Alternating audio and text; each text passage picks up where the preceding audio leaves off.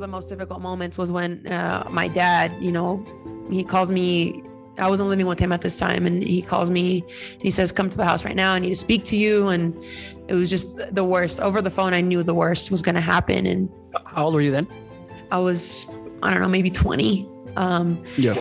And he tells me, uh, you know, um, it's still even hard. And, you know, and I've said this a few times before, but it's still hard every time. Uh, he tells me, you know, if it wasn't for blood, you wouldn't be my daughter. Uh, so, as a daughter, as a son, as a however you wish, you know, to identify for you to hear that from your parents, oh man, it's heartbreaking, so heartbreaking. In that moment, I just felt like my whole world came crashing down. And I said, whoa, like this is serious. You're listening to Ni de Aquí, a podcast by the Marketing Jersey.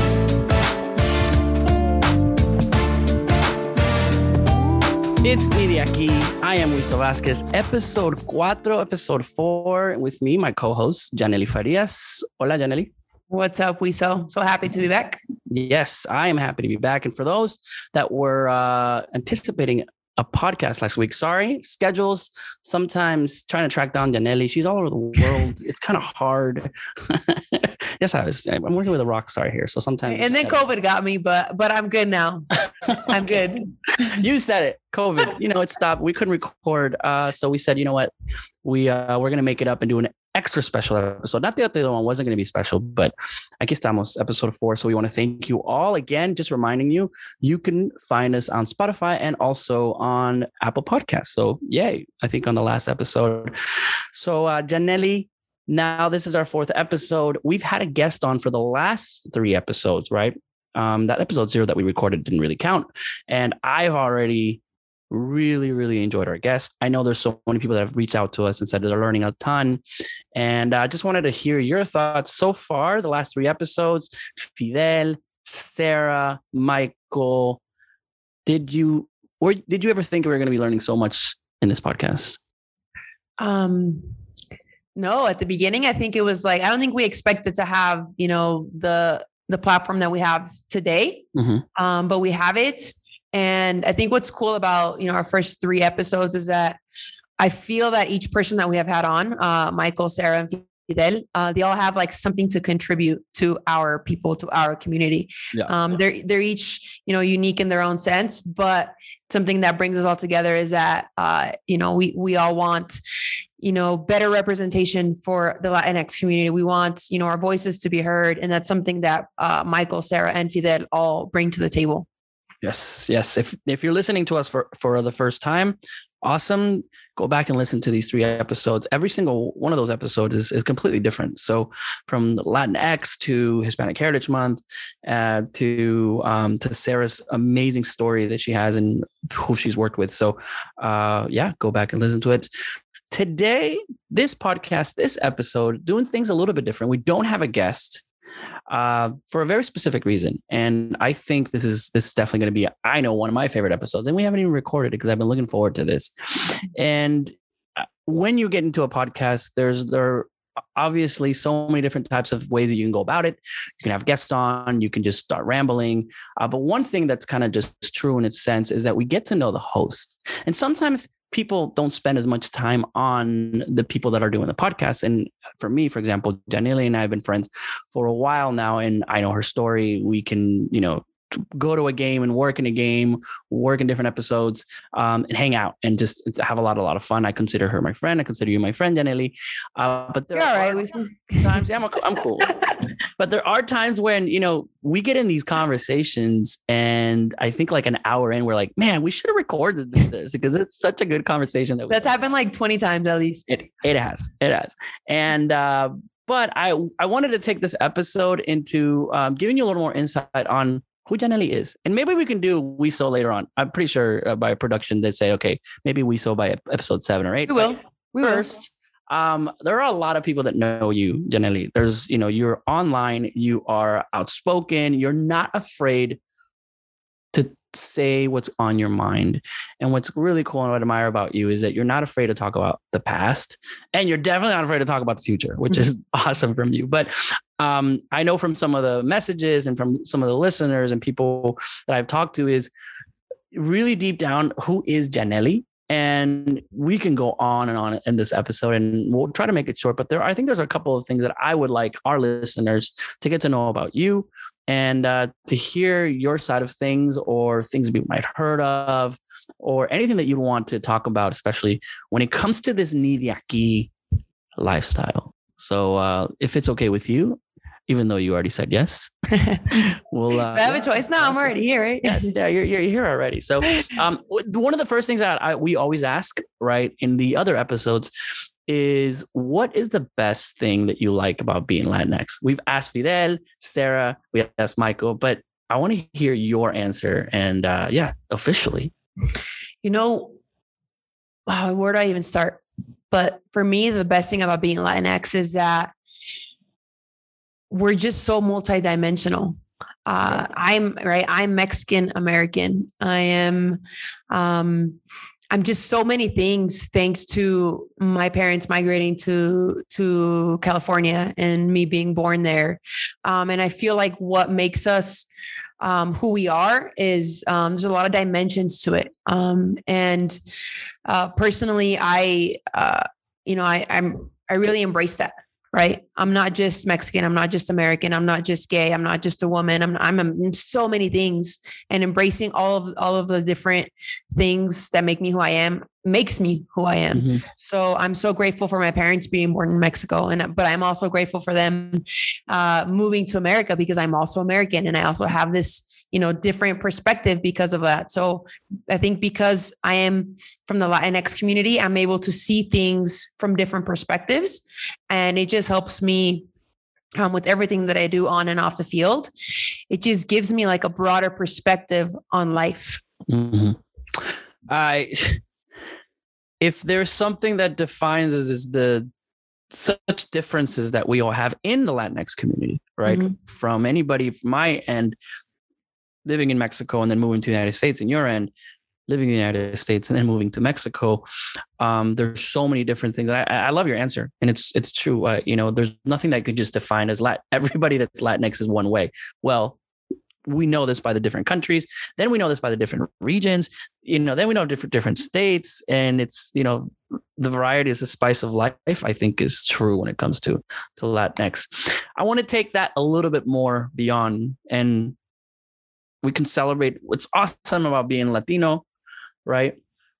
But I want to ask you, what don't you like about? Oh man.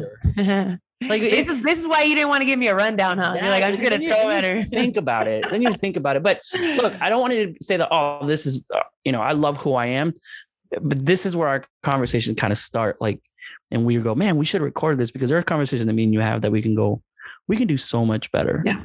And we've worked in stuff that, you know, as if it's social justice, if it's messaging, if it's if it's something, but you know, specifically, what do Latinos, what do we, what does our culture have? What do we do wrong? Yeah, no, that's that's man, that is such a uh, excellent question. Good's not enough. It's it's an excellent question because uh, something that is that I think we could do better in our culture is that is question what do we need to do better? I feel like our culture is so close-minded, especially mm-hmm. the older generations, uh, that we think that you know if somebody tells us, you know what, this is the way things are, we're like, oh, okay, this is the way things are, and yeah. we accept them. And uh, personally, I've had a fight against that in everything that I've done and everything that I do. It's like, no, pero es que te dicen que es que las cosas son así, entonces las tienes que aceptar. It's because things are like that, so you have to accept them. It's like, whoa, whoa who wrote that rule? That doesn't exist. Yeah. Um, and I think it's something that if we just learned as a culture to be more open minded, to to to switch that chip and say, you know what, I don't know it all. You know what, there are other perspectives out there. I think we could just be, we could be so much better individually and collectively. Um, and if I'm being specific about, you know, what are we close minded about? Um, yeah, our culture is very, yeah. yeah like, our culture, okay, you, you, knew I was going to go there too. let's, let's pinpoint. What is it? Uh, our culture is very machista, very sexista. Yeah. Um, and it's what one of the main things that I think we need to change. Um, it's we we live in a culture where uh, women are seen as second and um like in, in mexico specifically it's hard. It's really hard with what i do off the field you know knowing that most people see me as second as a second class citizen because why? Because they see men as first class citizens and that needs to change. Um so that's part of where closed mindedness comes into play. Uh and then I mean, if I use specific examples from my family, um, you know, for the longest time, my family was like, you know, when they finally accepted that I was gay, I'm 31 years old now, let's say 10 years ago, you know, my family's first concern was like, well, how are you going to um, depend on yourself economically, financially? Who's going to support you? Who's going to pay your bills? And I was like, whoa, why are we jumping to conclusions here? Who says that a man has to support me? I don't, I'm not saying anybody else has to support me, but like you know we have they have this mentality where they think a woman is eh, needs a man to live they think mm-hmm. a woman needs a man to be fine and that's not the case now if if somebody chooses if a woman chooses you know to follow the traditional lifestyle that's okay too as long as it's their decision and they're happy yeah. now we need to be more open minded in seeing that that's not the only way to live in seeing that there's so many ways for a woman to be there's so many ways for a woman to carry herself and a woman can depend on herself financially. A woman can make a living on her own. But that's the thing. And sorry to interrupt you, is where does that mentality come from? I think we know the P word. It's, it's, it's about edu- it's about education almost, right? I yeah. mean, it's teaching young girls to to to say, hey, you don't need anybody to to support yourself. And I think that mentality is, well, quien te va a mantener? Or, or you know, you got to have a good man in order for him to take care of you and ultimately culturally that is you know and i'm, I'm not gonna lie that growing up i was like I, I have to find you know a partner i have to find a woman that and and hopefully you know i'm gonna have a good job so she doesn't have to work. Like that is kind of instilled mm-hmm. in you to make sure that you know from my parents and my parents were really hard workers. And my mom was like you're going to go to do this and then you're going to go to college and then you're going to get married and you're going to take care of your wife and kids. Right? And, and because that's how my parents did it. If it affects you so much, and, and this is me as a man, right? This is me going, oh, cool, yeah, I'm gonna be fine. But that mentality puts that I gotta find someone that's gonna need me. One, mm-hmm. two, I'm gonna um, I'm going to stress because I have to make sure that I can provide for my family, which I did. Don't take vacations from school. You have to work. You have to make sure you keep on this line. And it's like, even then, you know, not knowing uh, the impact of of that of that cultural stigma making sure you provide how it affects women. And this is mm-hmm. the, the, conversations that i have that i have with you. Like oh yeah, I, what was happening. Like every like you you like you said it right? It's cultural. It's it's something that's culture and that's what needs to change right? And you said it it comes down to how we're educated right? So we both live the same thing just from different sides right? They're telling you you need a you're a man so you need to find a good job and you need to find a woman to have your children and then you need to support her right? And then i'm being told the opposite. Well no i need to find a man to support me and i need to have his children. And so we're raised that way right? We're educated that way. And if we're if we want to see a cultural change we need to start educating our children differently. Yeah. So I think the real change is going to start like it's going to be difficult for me to change a 50 year old man's perspective. It's probably not going to happen. Right. But if I educate a child at two years old, three years old, five years old, 10 years old a certain way, they're going to grow up with a different perspective. They're going to grow up seeing that oh, you know, there isn't only one way to do things. There's a lot of ways that somebody can live, whether you're a man or a woman, regardless of your sex or gender. There's so many ways that we can express ourselves that we can be. And that is where that's where the solution is, right? We need to yeah. Educate and re-educate since, you know, starting with children. And it's okay. And I, I think that's what on a personal level where you know you the pressure were on to be that provider and that if you weren't oh my gosh right mm gosh, we can get into so many things about the machismo, like you asked, right? That's one of the things that, you know, how we, you have to be manly, you have to do this. And that's maybe for another episode, but it's true. Um, I, I can, uh, I think I agree with you when we were talking about, you know, that question of what the cult, what's the worst thing about our culture. And I'm not saying that we're, it's, it's only tied to our culture, because I'm pretty sure in other cultures, mm-hmm. it's the same way. I, I can definitely tell you in, in that, that everyone's very traditional Um, I feel like we are starting to see this new generation of kids, this Gen Z kids that are like, wait, no, I'm not going to do that, which is kind of yeah. cool to see already. Um, but at least that there, there, there's that hope. And I wanted to ask you that question because we've been asking all of our our guests that, and and not the other question, which maybe we will in, in some of the events. Um, I think we um, should add it. I like it. We should be like, what's the best no, thing in palm? What's the boom, and then go, just throw them the, the, flip side.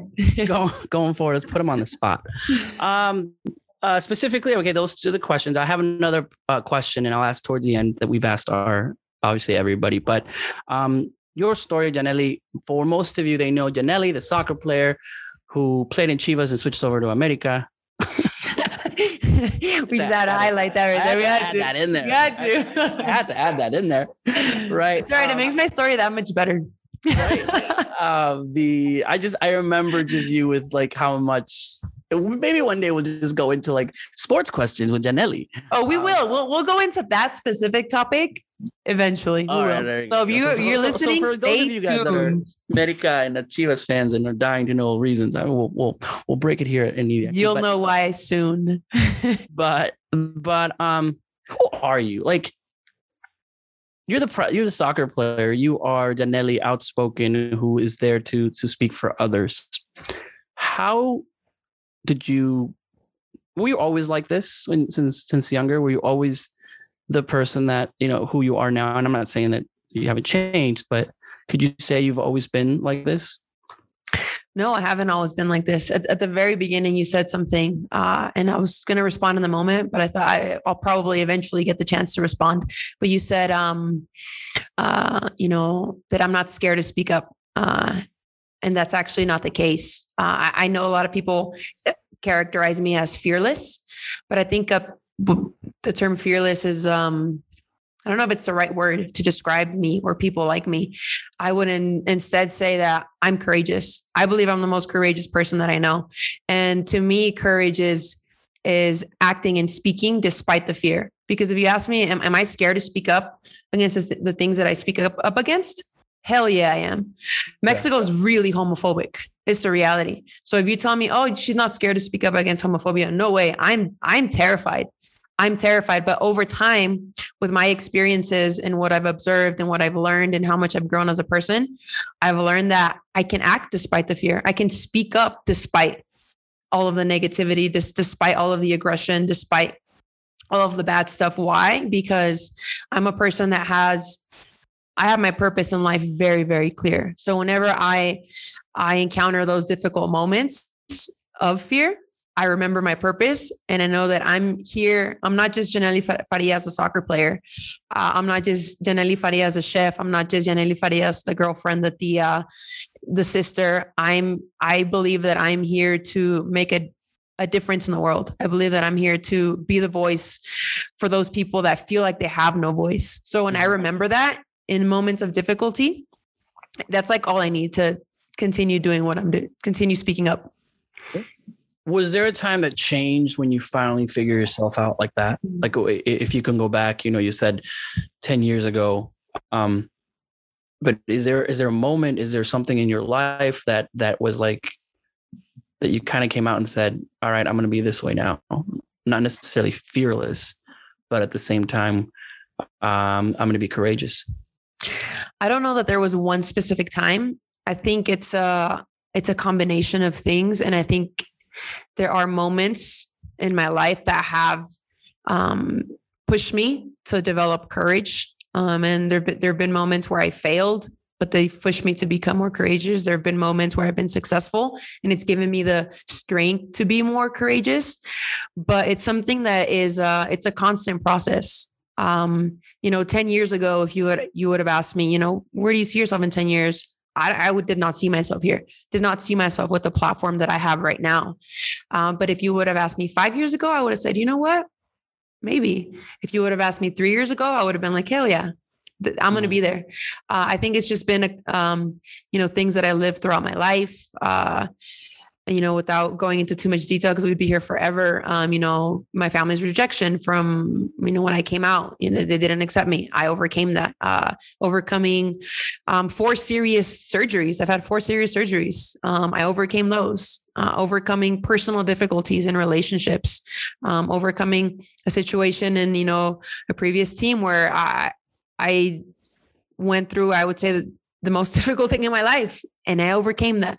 So each time I overcome an obstacle, I I develop more and more courage to continue doing what I'm doing.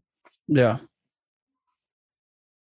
You know, it, it, with social media, with with even knowing you as a friend, Janelle, you know, it's it's it's it's hard to to find or to to see if there is something that's you're not overcoming and I don't know what because you're talking about all these things, right? And it's you know looking at you, and I know there's times where you're like, "Wiso I'm not okay," you know, um, I'm going through some stuff, and I know now as as as your friend and someone that works with you is, man, you you go through a lot, and we see the other side where you're just courageous and you're out there and you're everywhere right before this podcast I, we talked about a project that's, that's like you know in five days you're like we saw i'm so stressed out i don't want to even talk about that right now and I, I, I share that with you all because Danielle's a very very busy person right um and i i think i admire that i admire your your discipline you've you've been mean to me about it. My discipline about Straight now, up, I was really straight, straight up, up, with you. straight up. Hey, I don't feel like I'm surprised out. you're still talking to me after that. I, I, she, by the way, if you don't know, I was like, hey, I don't feel like going to the gym. That's because you're not disciplined, Weasel. and then wait, wait, wait. Let me tell the people this. And then you tried saying, "What do you mean I am disciplined?" And you gave me like you said, "Oh, you know what? I've been going to the gym consistently for like two months." And I and then you said, "But I haven't gone in a week." And I said, "You're not disciplined, Weasel." And you got really, really, really upset. But then I think it made you wake up a little bit. I didn't get upset. It was just the fact that I was like, please give me some uh some motivation, looking to you for motivation. And you're like, if you don't want to do it, don't do it. You're not going to do it if you're not, if you're, if you're, you don't need motivation. You just need discipline. And I was like, thank you. But it, did my honesty help? It did. It did. It did. It All right. And then you're like, okay, we're on the same page. Mad at me. don't be mad at me. Anyway, um, back to the seriousness and, and when you're thinking about your life, right? And you know, obviously there's moments that you have um, the story about you coming out to your parents, and it's one of the reasons why I kind of wanted to to ask you on it. If for those that don't know, you hear about um, coming out stories and you hear about rejection stories, but to you it was kind of all intertwined into our culture and what we talked about, right? Of people that you cannot be this way. I know now, you know, you have a, a relationship with your parents and, and you've, you've told me that, but there was a time before when you didn't because of your, of your sexuality. Um, what was the hardest thing about that episode of your life coming out to your family and being rejected of who you are and who you love, the people that you love? Well, I'm 31 years old now. Uh, when I came out um well personally i never hit it right? I had my first girlfriend when i was 18 uh you know i was just like all right cool. Obviously i questioned it because it was like uh, people around me were questioning it but i personally was just like i'm cool with this just, you know? Uh but it wasn't until maybe around 20 years old when um my family started treating me differently. Uh, so they knew I had a girlfriend. It was always taboo. And then they just started treating me differently. And it got to the point where, you know, they were speaking down to me, speaking badly to me. Um, they didn't think I deserved to be treated the same way as my brothers were treated. I have four brothers. Um, and then I got to a point where I said, uh, like, you know what? Like, this is me. Like, if you don't love me or accept me for, for me, like, that, that's not going to change. Um, did you think, and sorry to stop, when you obviously you had a girlfriend, you're 18, and did you think that were you already like, this is going to be really hard for my family to, to understand? Like, or were you like, no, they're going to be cool? Like, uh, in, in that sense of, were you shocked the way that they treated you? No, I wasn't shocked at all. That's actually a good question, right? I, I was never surprised. I expected it. Why? Because of the culture that I was raised in. Um, you know, since I was little, I remember watching games on TV uh, and, you know, my dad yelling at the TV and telling you know, the players like, oh, es un pinche maricón, you know. So I grew up hearing those things. I grew up already knowing that my family was homophobic. And they didn't even realize it. I didn't even realize it, right? Because I was also so ingrained in that machismo, that uh, patriarchal mentality. So when I, you know, finally came to terms with myself because it is a process for yourself too, right? I finally, you know, I was battling, you know, I had an internal battle with myself because I wanted one thing, but my family and society was telling me another thing. So that was difficult in itself. And it took me a few years to finally be like, hey, no, this is me and I'm badass and I'm not going to change for anybody. Now, even though I felt that way, um, it got to a point where, uh, you know, I was being more out and more open about who I was, and my family didn't like it. And uh, one of the most difficult moments was when uh, my dad, you know, he calls me. I wasn't living with him at this time, and he calls me. he says, "Come to the house right now. I need to speak to you." And it was just the worst. Over the phone, I knew the worst was going to happen. And how old were you then? I was, I don't know, maybe twenty. Um, yeah. And he tells me, uh, you know, um, it's still even hard. And, you know, and I've said this a few times before, but it's still hard every time. Uh, he tells me, you know, if it wasn't for blood, you wouldn't be my daughter. Uh, so as a daughter, as a son, as a however you wish, you know, to identify for you to hear that from your parents, oh man, it's heartbreaking, so heartbreaking. In that moment, I just felt like my whole world came crashing down. And I said, whoa, like this is serious. Like they really don't love me. And just analyzing that statement where and, I I don't know how I, I don't know, you know, obviously what your father and what he's gone through for him to say you're not my daughter because you choose to love a person of the same sex. Like mm. what do you think his reasonings were? Is it is it a shame to him? Like I grew up with, oh, you know, watch his kid is going to be gay. Like those are the type of comments, you know, mm-hmm. you know, watch. Like that's like something that's bad. And is that maybe as a as a man going, oh my gosh, if my kids are gay, I'm like the shame of the family. Like mm-hmm. it, on a personal level, and I don't know if you ever asked your dad that now that you have a relationship and you guys are fine, but what was so wrong about it? You know what? I, I just realized that I, have never had that conversation with my dad, and I think I want to have it. Um, I've never had that conversation because I've just made assumptions on our based on the way our culture is. Yeah. And you know, I think he's that way because it's the way that he was raised. Because um, you know, he he didn't know any better. He had never been shown anything different. He had never been challenged. His culture had never been challenged. Everything he knows had never been challenged. But how does that affect him? And i think and i think that that's the thing. I think there's a lot of men in our culture that um just take take things for granted that you know people tell them they're raised a certain way and things are this way and you're the man and you know the way you say what you say goes and that's just the way it is. And no one ever questioned them. So i think they just accept that and they think well no one's questioning me. All right this is the way that things are going to be. And i think this goes for anything in life right? If you if you see things a certain way and nobody has ever questioned you and you've never ever had a different perspective. And then somebody along the way comes and tries to say hey hey hold up. I don't agree with you. You're kind of yeah, like yeah. whoa. So i think um in part it was um one i think my dad had a control a control issue which I think it happens in a lot of a lot of a lot of families in our in our culture, where the man thinks that he needs to control everything the woman does.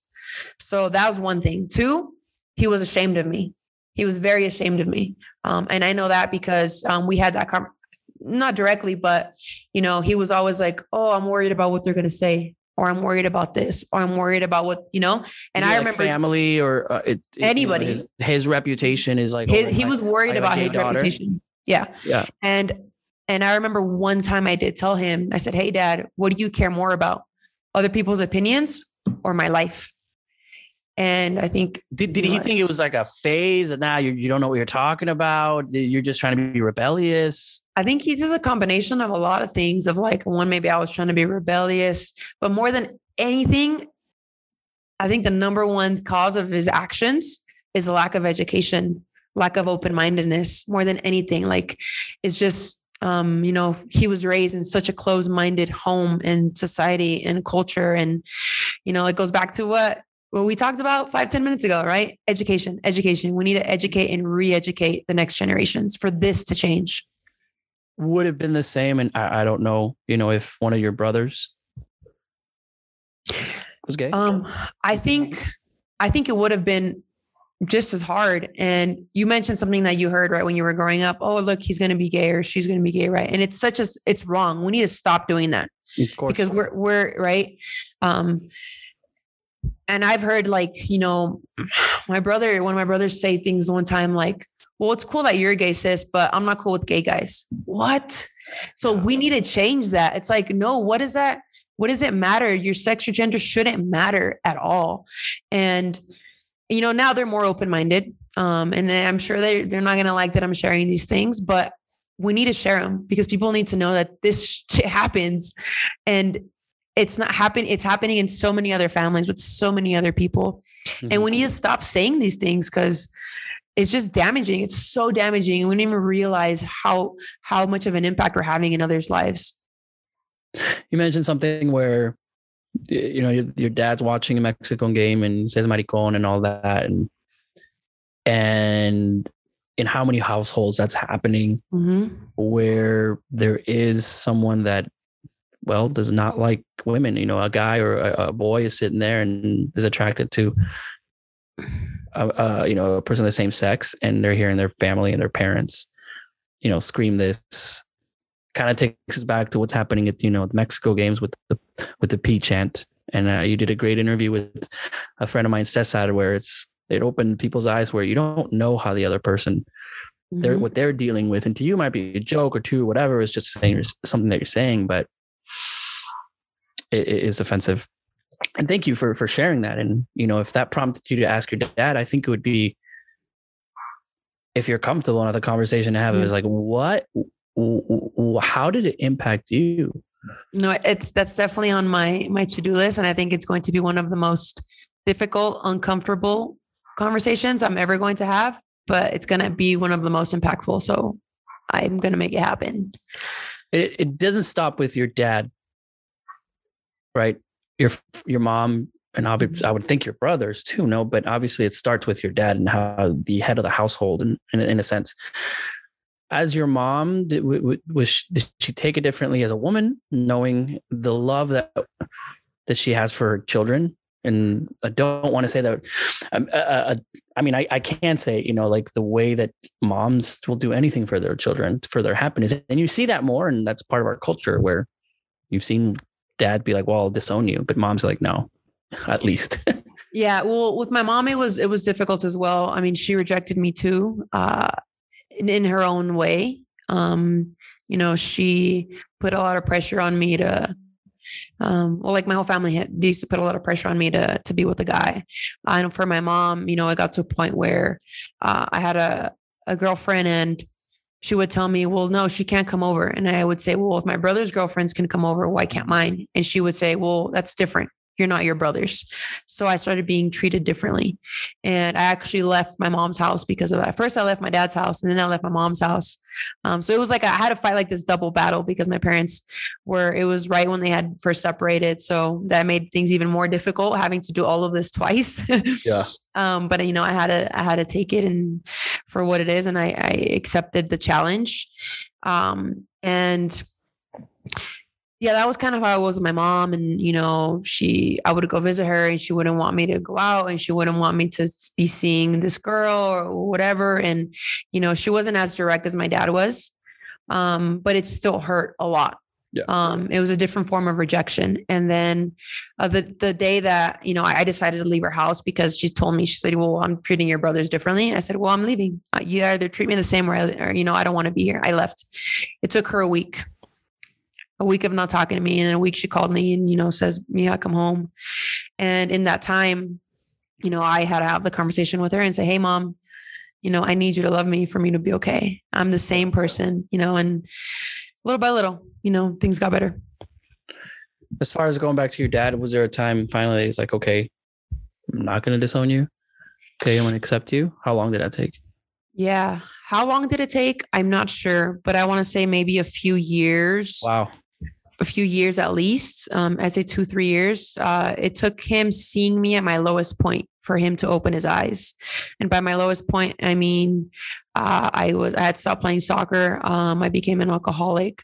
I was suicidal. I suffered um, from uh, major depression, uh, major anxiety, constant panic attacks, uh, paranoia, insomnia. You name it. It was you know I had everything at once, uh, and I ended up in the hospital um because I was trying to drink myself to death.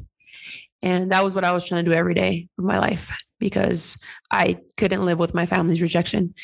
And it happened to be odd. We happened to be in the same place at the same time. Uh, it's funny how life happens, but he happened to be there and he asked me, um, he said, Are you like this because you're gay? And those were his exact words in Spanish. And my response was, No, dad, I'm not like this because I'm gay. I'm like this because you told me you didn't love me. There's a big difference. And man, that's when things changed. It took that moment and those words, very few words from him and from me, for him to to open his eyes. And he was with me at, the hospital, and um, you know, I'm glad that I'm still here. And then things didn't get worse, and that I was able to recover from from all of those things. Um, but yeah, it took that. So two, three years maybe of, of me being at my worst consistently. And then things started getting better when I was about 25 years old, maybe. So there's direct correlation of how you were that time was because you weren't accepted by your family. Yes. obviously, there's sure other things, but that was probably the main reason. Yeah, that was the main reason. I, I firmly believe that, you know, love is what drives us to live. Love is why we get up every day. And I don't mean just love between partners and just love in general, love between friends, love for mm-hmm. what you do, love for your family. And I I felt I didn't have that. So I felt I had no reason to live. And when I started seeing glimpses of it back in my life, uh, that's when I, I started changing my life and my perspective on life. Wow. I've I, I, I've heard your story then. Of the reason why you know you you know you've talked about it with me and uh, that you went through some really crappy stuff and, and but the reason is as to why was just kind of you know things that you were going through. Yeah. And as someone that is privileged enough not to obviously go through something like that you don't ever think about you don't ever think about that. You know, you see people struggle, but mm-hmm. to not be to the main reason of you struggling like you did was because you weren't accepted is is wow. It's huge. And and I, I know I saw the expression on your face. I know those listening can't see the expression on your face, but you kind of I don't think we've actually gotten that deep no. before. And I think it's just, you know, for everybody listening, um, just for us to consider like the consequences of our actions and the consequences of our, our, words because like the connections we have with other people that's everything in life like everything. If you think about it right when you wake up in the morning what do you do right? Most people have their routines but you get up and you're on your phone and you want you want to talk to people. You want to connect with people right? If you live with your loved ones you want to connect with them. And we forget that. We forget how impactful our words are and our relationships can be. And I think, you know, I wouldn't change a thing now. I, am grateful for what I lived because, you know, without the, the, that adversity, I wouldn't be here today. But I do hope to change things for other people. I do hope that, you know, if other people are in my situation or your situation, or as a parent, or as a sibling, or as a friend, or as a, whatever it may be, you know, that they can just be a little more open minded and, and understand that, um, you know, we can change a person's life by simply loving them. Yeah, no, it's, it's true. It's it all comes to love. I think we we've always we we've always established that love um, and education. love and education. There we go. Um, how are things now? I mean, I'm not saying that they're perfect, but you know, it's it's been like you said, five years. Your family acceptance. You and I have talked about where your family still says stuff that you're like, "Are you serious?" Mm-hmm. right um, and it's it's this education of keep keep going with it not to put your family on the spots but could you say things they, they have fully accepted you fully um i don't know if, if that's I don't know if my family will ever fully accept me. I think um, uh, there's some people in my family that you know their egos are always in the way, um, mm-hmm. and I think until they can let that go completely, then they'll fully accept me.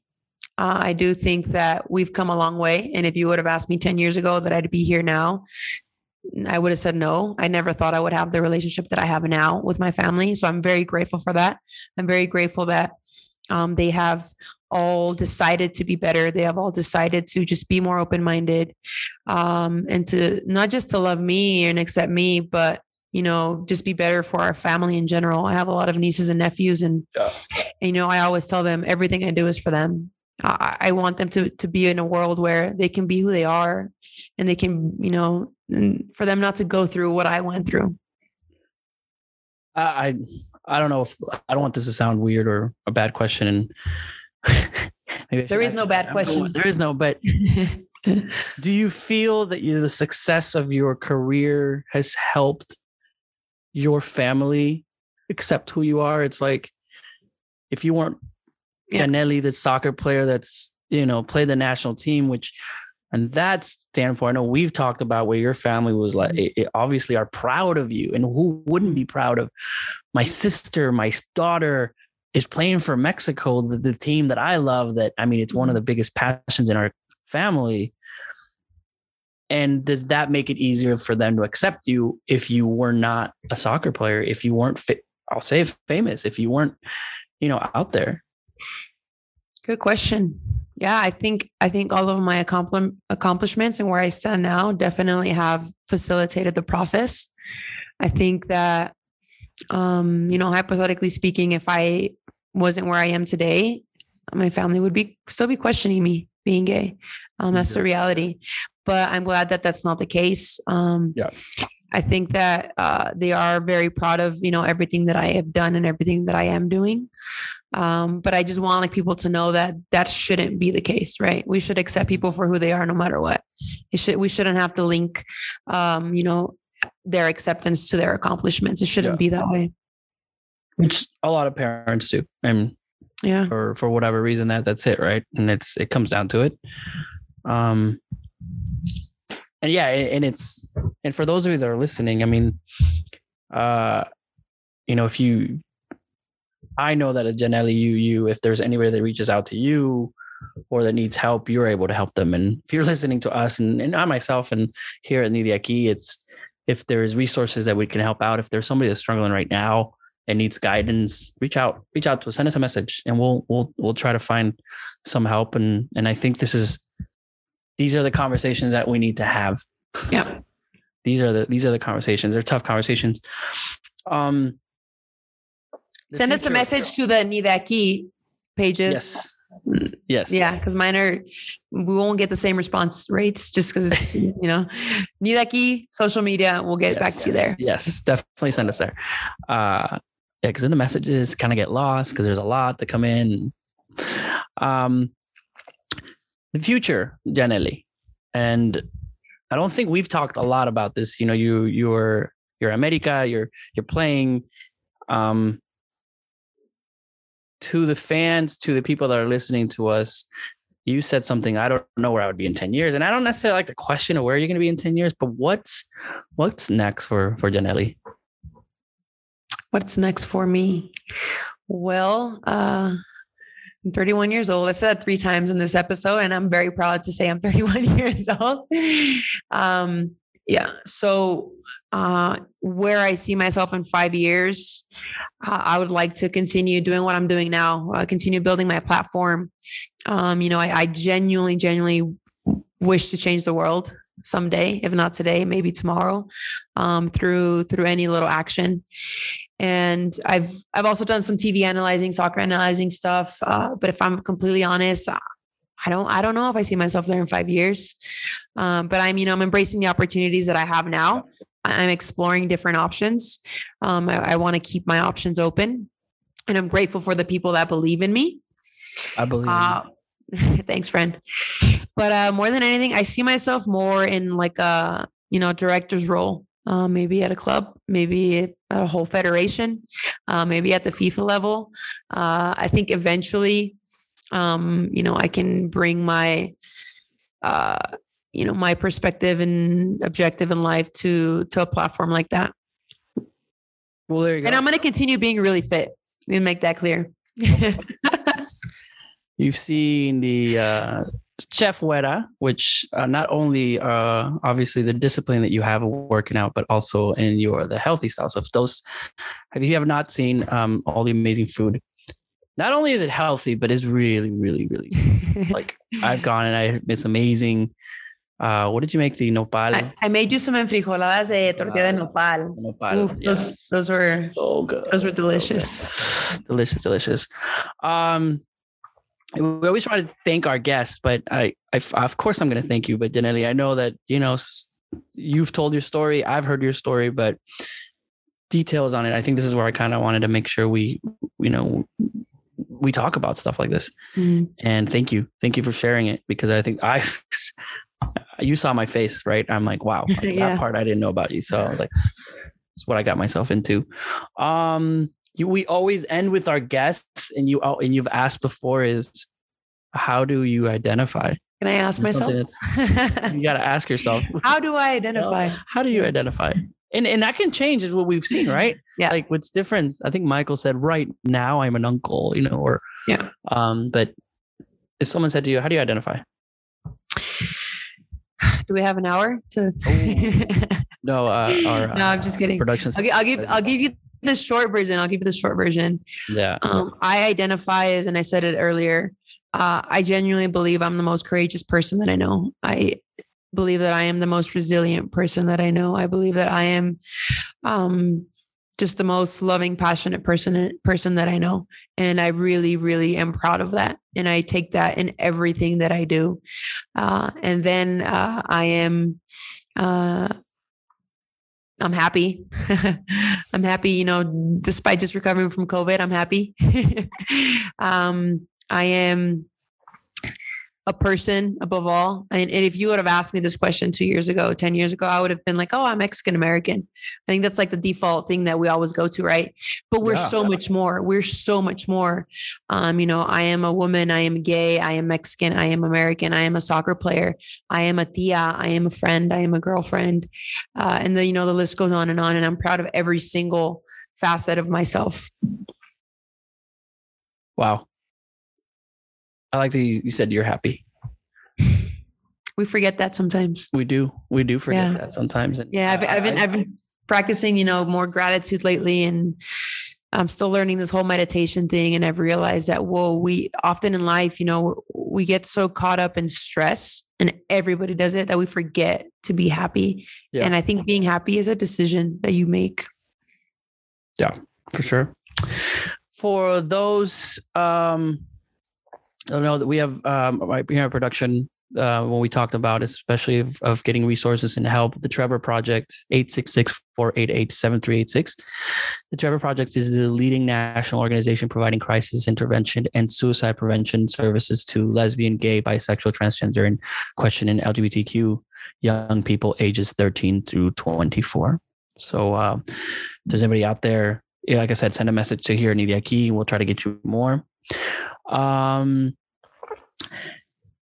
regarding this episode, and I hear uh, Luisa at Productions asking, you know, what would be a cool question to ask you, and we can either reply or post on there. Um, but maybe put maybe the question to you that everybody that's listening is uh, like I said, we always ask, what's the best thing about being Latino, Latina, Latinx, Chicano, Hispanic, however you identify? Um, yeah, what's the best? But then the question that I asked Latina, uh, that I asked Janely is, you know, what is something that you're not proud of? And maybe that's the question. I like I like that. I think it should be, you know, what is something that you're not proud of and how can you change it? Or how can you what can you do to make Yeah. a difference, not just in yourself, but in the people around you? So yeah, leave us uh your response and a review. Yeah. Send the response to Ni de Aquí podcast on Instagram and Twitter. What don't you like about our culture and how can you change it? Yes. If I said, I don't like the machismo part of it, okay, how can I change it? man. Yeah, what can you what do? What can I do about it? But we'll do that. Uh, again, subscribe, Apple Podcast, and uh, leave us a reply too if you're liking this, uh, especially there. The not reply a um, what are those called? Stars. Review five stars only. Yeah, yeah, five stars. Leave, leave, leave us a review. Leave five stars. Only if you if you if you're gonna do the review, please do do five stars. And then any questions that you do have, uh, let us know, and uh, we'll we'll try to answer them our best. So or any topics that you maybe would like us to, you know, focus on. Topics, ideas, send them our way. we do have some some topics lined up, but for sure, for sure. All right, this has been a great episode, episode four of, of Ni de Aquí. I'm Wiso Vasquez. And I'm Janely Farias. Thank you all for listening. And thank you, Wiso, for such a profound uh, conversation. Yes. Hasta la próxima.